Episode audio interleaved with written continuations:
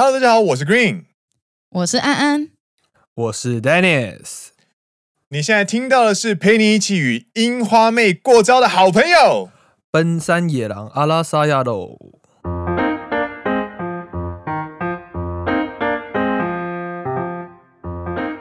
哎，今天啊，有了我这个特别来宾，所以因为。因为我自己呢，我们有一个节目叫做《乡民爽报》，那最近刚好要做一个议题，就是我们想要透过福原爱夫妇他们发生的一些状况，然后来讨论一下台湾跟日本人他们在谈恋爱啊、交往之间的一些情形，还有文化差异。嗯哦，哎。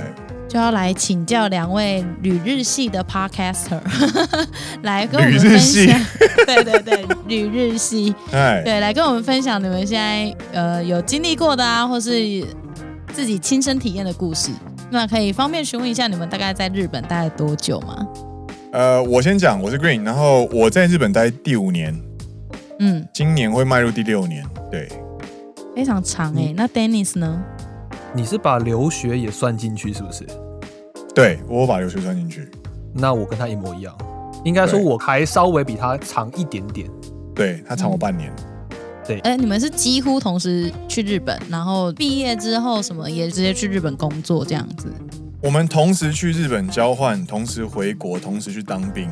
嗯，然后几乎同时退伍，然后他退伍之后就直接去上班了。嗯，我是退伍之后去找工作。然后，因为我找工作得到 offer 之后，我有半年的时间在台湾，然后那半年他就是多我半年在日本这样子。嗯嗯嗯。然后进公司到现在，我们就是一直都在日本。没错。对。那想先询问一个问题：当初为什么是去日本？是特别喜爱日本这个国家吗？还是很喜欢他们的文化，所以你会想要去留学，然后到最后去工作，待了这么久的时间？我一开始会选日本的原因，是因为我有去交换。在交换的过程当中，我发现这个地方还蛮适合住人的，那就会觉得如果有机会的话，想趁年轻旅居海外，好像也不错，所以就一直有这样的放松的准备。然后加上日本跟台湾是国内线，现在不是了，现在疫情不是了，现在不是，现在是要两个礼拜。不过在疫情之前都是国内线。所以都是去旅外的话，我觉得日本算近啦。对，跟我去台台北工作，其实意思是蛮像的。那 Dennis 呢？应该说，我本身是念机械的，然后当初留学的时候也学了一点日文，就想说，哎，那尝试在海外工作看看也不错。其实也没有特别说喜欢日本或怎么样，但是就跟 Green 的理由一样，想要有一个不是中文的环境。然后又可以稍微挑战自己，然后又同时学了一点日文，想要把这个能力去做活用的话，日本就是一个不错的选择。这样子，了解。好，我们来进入正题。嗨，所以两位如果在日本待这么久，应该多多少少有跟当地人交往或是交手的经验吧？啊，有的。对，桂林这边有什么话想说吗？哦，没有，就是有经验，就这样。超难聊。有啊，因为比方说你留学的时候，你会去，你会认识留学生，然后你也会认识日本人。然后我有打工度假的经验，打工度假的时候呢，你会去日本学校，然后你也会去认识其他外国人。跟打工的时候，你会遇到一些日本人这样子。嗯哼。跟进公司之后，你会遇到各式各样的日本人，然后。对啊，我一直都在讲同一件事情哎，不过 就是你会接触到各式各样的人，对。你有没有发现他绕圈圈的威力了？有，有了，来吧，我们要来进入正题了。所以就是两位可以分享一下你们跟日本人交往的经验吗？我跟日本人交往经验，呃呃，今天的讨论其实会大量的分享我们过去不管是接触到的有交往的，或者是。没有交往的普通朋友都会有我们的经验，然后为基础来跟大家分享。那你听到一定会说，可是我认知的日本人不是这样子啊的时候呢，我们都会说，没错，你说的没错，因为这只是我们的经验而已。我们其实旅日六年，说长不长，其实说短不短，它就是我们的经验，所以会有不一样，那也请大家谅解。嗯，就是有交往过的对象跟普通朋友的经验嘛，对不对？收了呢。好哦，欢迎大家，哎。那就你们的经验来说，因为我们像我是一个没有特别接触日本文化的人，对，那但是。多多少少，因为台湾跟日本这么近，然后也这么友好，所以常常会在报道或社群上面看到很多标签。嗨，那你们会觉得说这个东西是真的存在的吗？比如说，好像日本人就是很有礼貌啊，然后或者是日本人他们呃可能会有很多弦外之音，或者像是我自己听到的，就是日本人可能他们的在职场上那种学长学弟制会很重。那相对来说，在谈恋爱当中，有没有一些是跟台湾的女生，就嗯，因为你们是男生嘛，你们的对象是异性恋，所以我就说台湾的女生，就是你们应该也有跟台湾女生交往过吧，对吧？有的，有的，有的，有有有有有，不要把我们挂上一个标签这样子。哎，对，那你们就是比如说比较，你日本女生跟台湾女生，你们你们觉得有没有什么不一样的地方？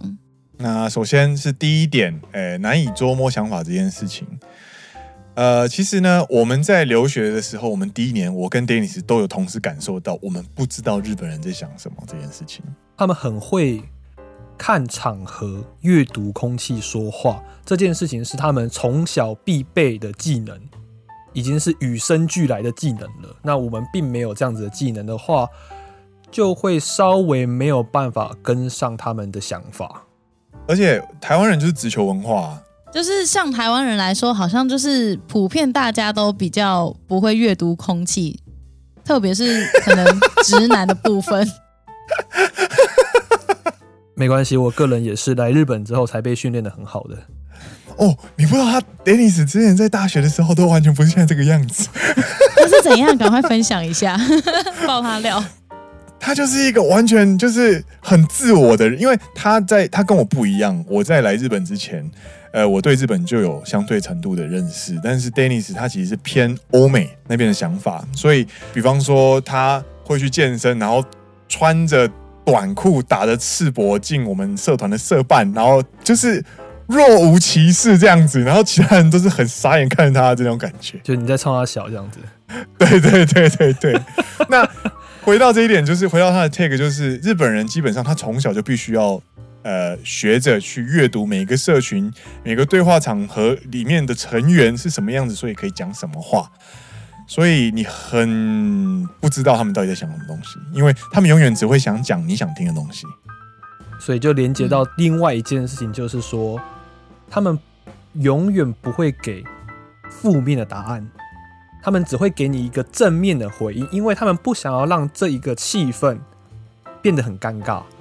就是换句话来说，日本人真的超级怕空气突然安静这件事情，真的怕，真心怕。他们觉得哦，空气很尴尬，一定是我说错了什么话，一定是我做了什么事情，然后让我没有办法好好阅读空气，所以我说错话了，然后气氛变得很尴尬。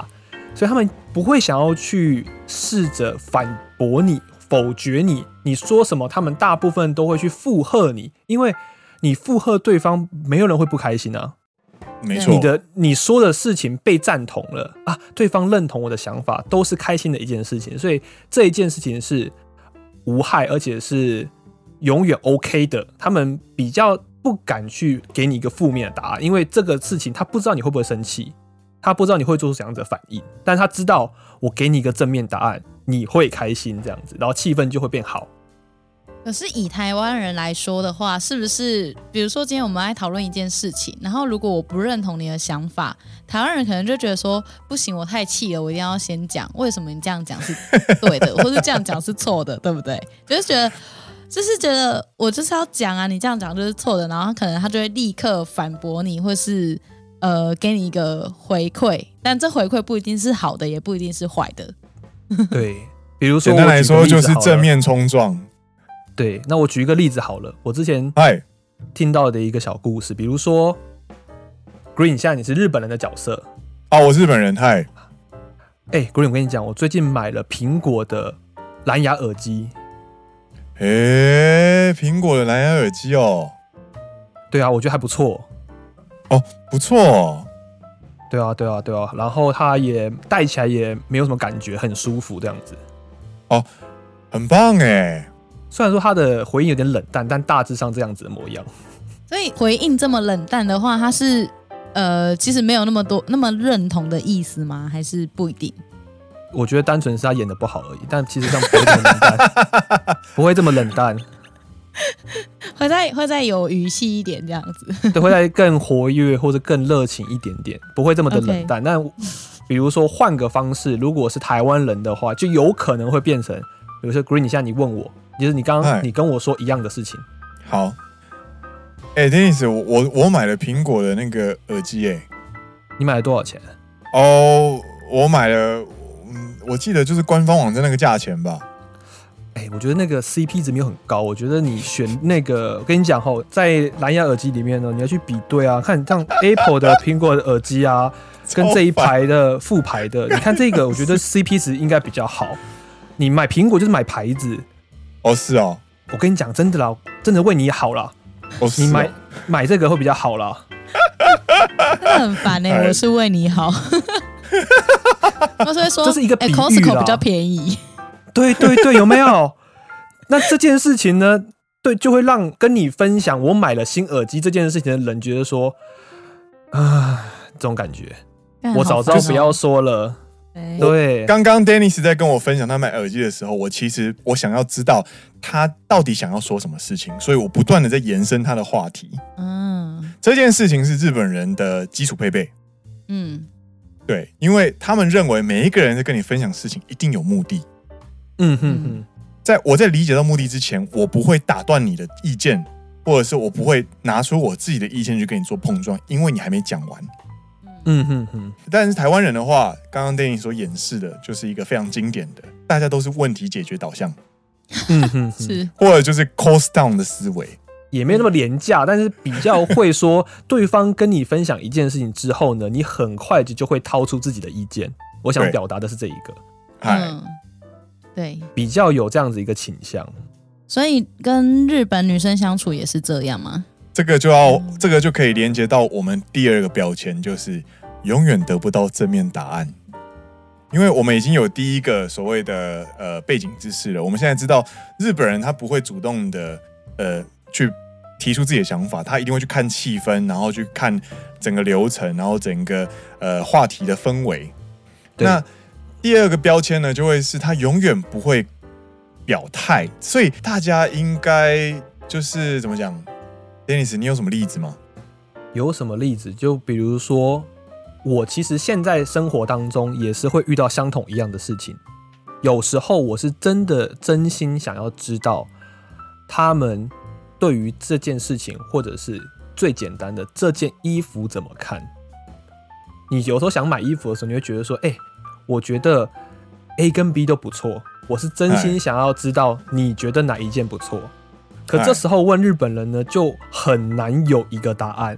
他会跟你说：“我觉得 A 的哪里好，哪里好，哪里好；B 的哪里好，哪里好，哪里好，两件都不错。”哎，怎么办？どうでしょうね？嗯，どうしようね？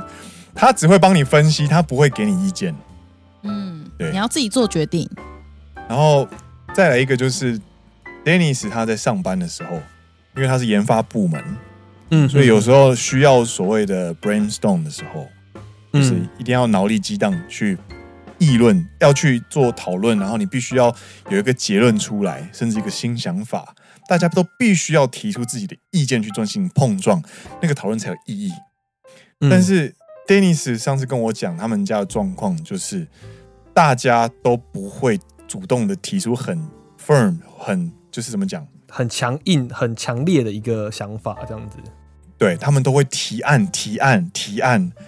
どうでしょうね？どうでしょうね？どうでしょうね？呃，翻译一下“どうでしょう”这句日文就是说，嗯，是怎样呢？好像可以这样的这种感觉。我没有翻译的很精准。你觉得可以怎么翻译？好，假设我们现在三个人要去一个地方吃饭了，嗯、我要吃汉堡，安安想要吃拉面，然后 Danny 想吃牛排，嗯，然后我们三个都是日本人， 然后我可能就是会啊，ハンバーガーいいかもしれないですね，就是 吃汉堡好像不错哎，大家觉得如何呢？的那种感觉。然后我觉得可能会说，嗯，我觉得汉堡也不错哎，可是你不觉得牛排也不错吗？那如果是我，我就要说，对。可是我觉得这两个都不错，但拉面好像也很近，也不错哎。 你有抓到精髓了，对对对对，你有抓到精髓。然后这个时候，我们三个就会同时说。那到底该要吃什么呢？然后怎么办呢？就会说怎么办呢？怎么办呢？这样子，嗯，都修呢？怎么办呢？这样子，都修都修这样子，都得修。真假的？那到最后这件事情的解决方式是什么？就是有一个人要出来当坏人。那出来的就是坏人吗？他要提出一个大家都可以接受的理由，然后把大家带去那个地方。比方说，我们时间已经不不早了，我们就是等一下可能会有 last order 的时间。嗯，所以我们就以最近的那间拉面去吃好了。然后我跟 Dennis 可能就会放弃自己的意见，就就会顺着这个，因为我们提不出更有说服力的想法，所以我们就会说：“哦，好好好，那我们就吃拉面吧。”就那种感觉。嗯，这个状况会比较多了。我刚刚那个方向是对的。对，就是你要提出一个可以说服大家。如果你希望想要推拉面的话，你就必须要再多加一点的有吸引力的东西，让大家没有办法反驳你。哦那我举一个比较实际的例子好了，就比如说，假设台南跟日女出去约会的时候，很常发生的一个情况就会是说，台湾男生就会自以为很温柔，哎，你今天想要吃什么？嗯，哎，他就会去问女生，因为在台湾我们习惯了，女生就会想要去决定想要吃什么，我们就会温柔的问女生说，哎，你今天想要吃什么？然后女生通常就会说。都可以，那你想吃什么？因为他们就会把球丢回来给你。这时候呢，台湾男生就会想说：“哎、他问我了，那不行啊，他会不会是在就是很有礼貌的反问我？可是我要更尊敬他，那我又要再反问他说：哎、再去提案，就说：哎、牛排怎么样？通常这个时候呢，他一定会说：嗯，我觉得好像不错，可以。但是你因为没有办法抓到他正确的答案，你会有点。不知道他这个是不是他顺着你去说的话，所以就会陷入一个好像要去吃牛排，又好像要吃什么的一个很模糊的阶段的时候呢，就会比较糟糕一点点。因为大部分啊，不能说全部，稍微有多比例一点的日本女生会希望男生有自己的想法，就决定那我今天安排好了约会行程之后呢，我们就去吃这一个。那我会设想你。甚至他们会之前会问你说，你有没有什么不吃的？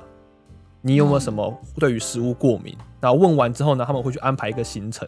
那这一件事情，台湾男生以为很温柔的问女生这一件事情呢，会被思考成为没有主见、没有想法。你笑屁？有有呃，深有同感。自身经历，深有同感。这是一个比较实际的案子，但是跟刚刚那个得不到正面回应，稍微一点点关联了，但是这个范例应该稍微比较好理解一点点，就是他们比较不敢去表达自己的意见之外呢，他们也不会去否定对方，加上稍微有一点希望男生可以有自己的主见之后呢，可以领导女生的一点点领导的感觉，但不能说全部哦，那、嗯、是我遇到的的呃一个小感想啦。嗨，对对，所以日本人被被内建了一个是台湾人绝对没有的，就是读心功能，对不对？因为他们都，你看你刚刚讲的，他们就是很会阅读空气，然后他们会去猜测对方想说什么，以及我讲的这句话对方会不会喜欢，或者是。他们要去思考我怎么样讲话，对方会感到舒服。嗯嗯，就听起来就是他们就是很为对方着想，然后有一个读心功能，就是我在为对方好，然后我做了哪些事情，这样子的方式。嗯，同意同意，对，确实台湾人没有这个东西，很难呢、欸，超难。就是你你如果没有读心术，你起码要有雷达。嗯。对，如果你没有雷达的话，那就真的没有办法在日本生存，感觉会被排挤。刚刚那一段话可以重整成一个很饶舌的一句话，嗨、嗯，就是你在日本说话的时候呢，就是在一些比较正式的场合，并不是说非常，比如很麻吉、很麻吉的朋友的话，那可能不必。在一个很正式的场合，嗯、或者是你需要跟对方保持良好关系的一个状态之下呢，你必须先预设对方会怎么思考，你在想什么，再去思考你这样说话有没有符合对方对你的想法。你要不要再讲一次？你会需要预设对方，因为日本人会去预设对方想法这件事情是每个人内建的天生功能了，所以你会去预设说对方可能会这样想我，所以我必须去思考，如果我这样说话的话，他会怎么想我，再去建构我现在说话的这一句话，你懂意思了吗？嗯，我懂，但很难。执行上来说很难。就比如说，假设好了，假设今天 Green 剪了一个很丑的发型，我会先预，我会先预测他会思考我怎么想，然后呢，我再去看他说话，然后再去猜测我说这句话之后他会有什么反应，这样子。就假设即使是说，哎、欸，你今天的头发我觉得很有个性，很有造型，哎，哦，真的吗？我自己也超喜欢的，哎，那这句话就还 OK 嘛？但有可能如果稍微一个尺寸。或者是尺度没抓好的话，因为在日本，其实你说对方很有个性一件这一件事情，其实没有那么的正面。他们是用很委婉的方式是在说你这个人奇形怪状，奇形怪状。我我是不是剪错头发，或者是我是不是看起来很突突兀这样子？对对，因为然后就会很不安。对，很有个很有个性这一个词其实是很突兀的一个感觉，是比较优雅化的突兀。对，所以假设我说了很有个性的话，对方可能会觉得说，啊，他是不是觉得我这个发型很怪，很怪咖？那我就不应该说他很有个性，那我应该说说，哦，你今天的造型有改变，我觉得还不错。这样子的句子就会稍微安全一点点，这种感觉。嗯，那那会再接自己真实的声音吗？但我觉得这不太适合你这样，不会之类的，会吗？不会，比较不会。嗯。除非是那种，就是真的是臭直男老朋友那种感觉，熟到不行才会干，也太土了吧，很丑哎，那种感觉。对对对，但通常是不会，通常后面不管好看不好看，他都会说，我觉得很适合你。对，お似合いですね。因为我跟你讲，因为这件事情它已经变成了一个既定事实。如果我再提出我的想法，而且是负面想法的话，那我会让对方不开心，进入一个没有办法下台的窘境。这是日本人，这是日本人非常会去想的事情。我今天如果做出的意见没有办法改变现实的话，那我就不要讲。哦， 因为对方已经做了这件事情了。对对对对对，我的我的三千块已经花下去了，我已经剪了，我的头发暂时长不回来了。嗯，对。我如果今天还收到这样子就是很丑哎的这这样的意见的话，那我没有退路了，那我会很囧，我会很难过。Okay. 对我很难过，所以对方就会为我着想，是这种感觉。这个就是呃，我们要提的所谓的第三个节，就是弦外之音这件事情。好难哦！就刚刚有讲到一点点，有个性其实就是怪咖，他的弦外之音就是怪咖。对，对，关于这一点，其实有那个、啊、很有名的段子，就是京都人的称赞方法的背面，腹黑版本，腹黑版本，也就是。京都人在日本人的刻板印象里面是一个呃言不由衷，然后口是心非的民族。嗯，他们是非常高贵的京都市民。嗯，对，那他就是日本的天龙人这样子，所以他们讲话呢都会很高雅的去呃用暗示的方式让对方明白一些事。那举个例子。想象一下，日本人都已经很暗示了，京都人就是日本人里面的极致，所以就是更更烦的一件事情。我现在就来当京都人，然后请 Dennis 帮我翻译我讲的话的意思。我就吃了诚实举落就对了。你是翻译吐司？不是诚实举落吗？对，这是蒟蒻。嗨，安安娜。嗨。你们家小朋友最近钢琴有进步哦？对啊，他每天都有在练习。来，请问 Dennis，这是什么意思？然后翻译成就是说，你们家小孩每天弹钢琴很吵，叫他安静一点好不好？哇，那我觉得白目不会阅读空气。啊，对呀，他有进步哎，对不对？对不对？哦，他变超认真了，你都 不知道哦。很棒，你这个绝对就是瞬间被翻眼翻白眼翻到脊椎这样子。你可以再来一题，再来一题，啊，再一题哦。呃，我想想看，好，呃，今天安安来我家做客，嗯。嗯嗯，然后呢，我端出茶泡饭给你，嗯，那你会怎么反应？我想一下哦，我会怎么反应？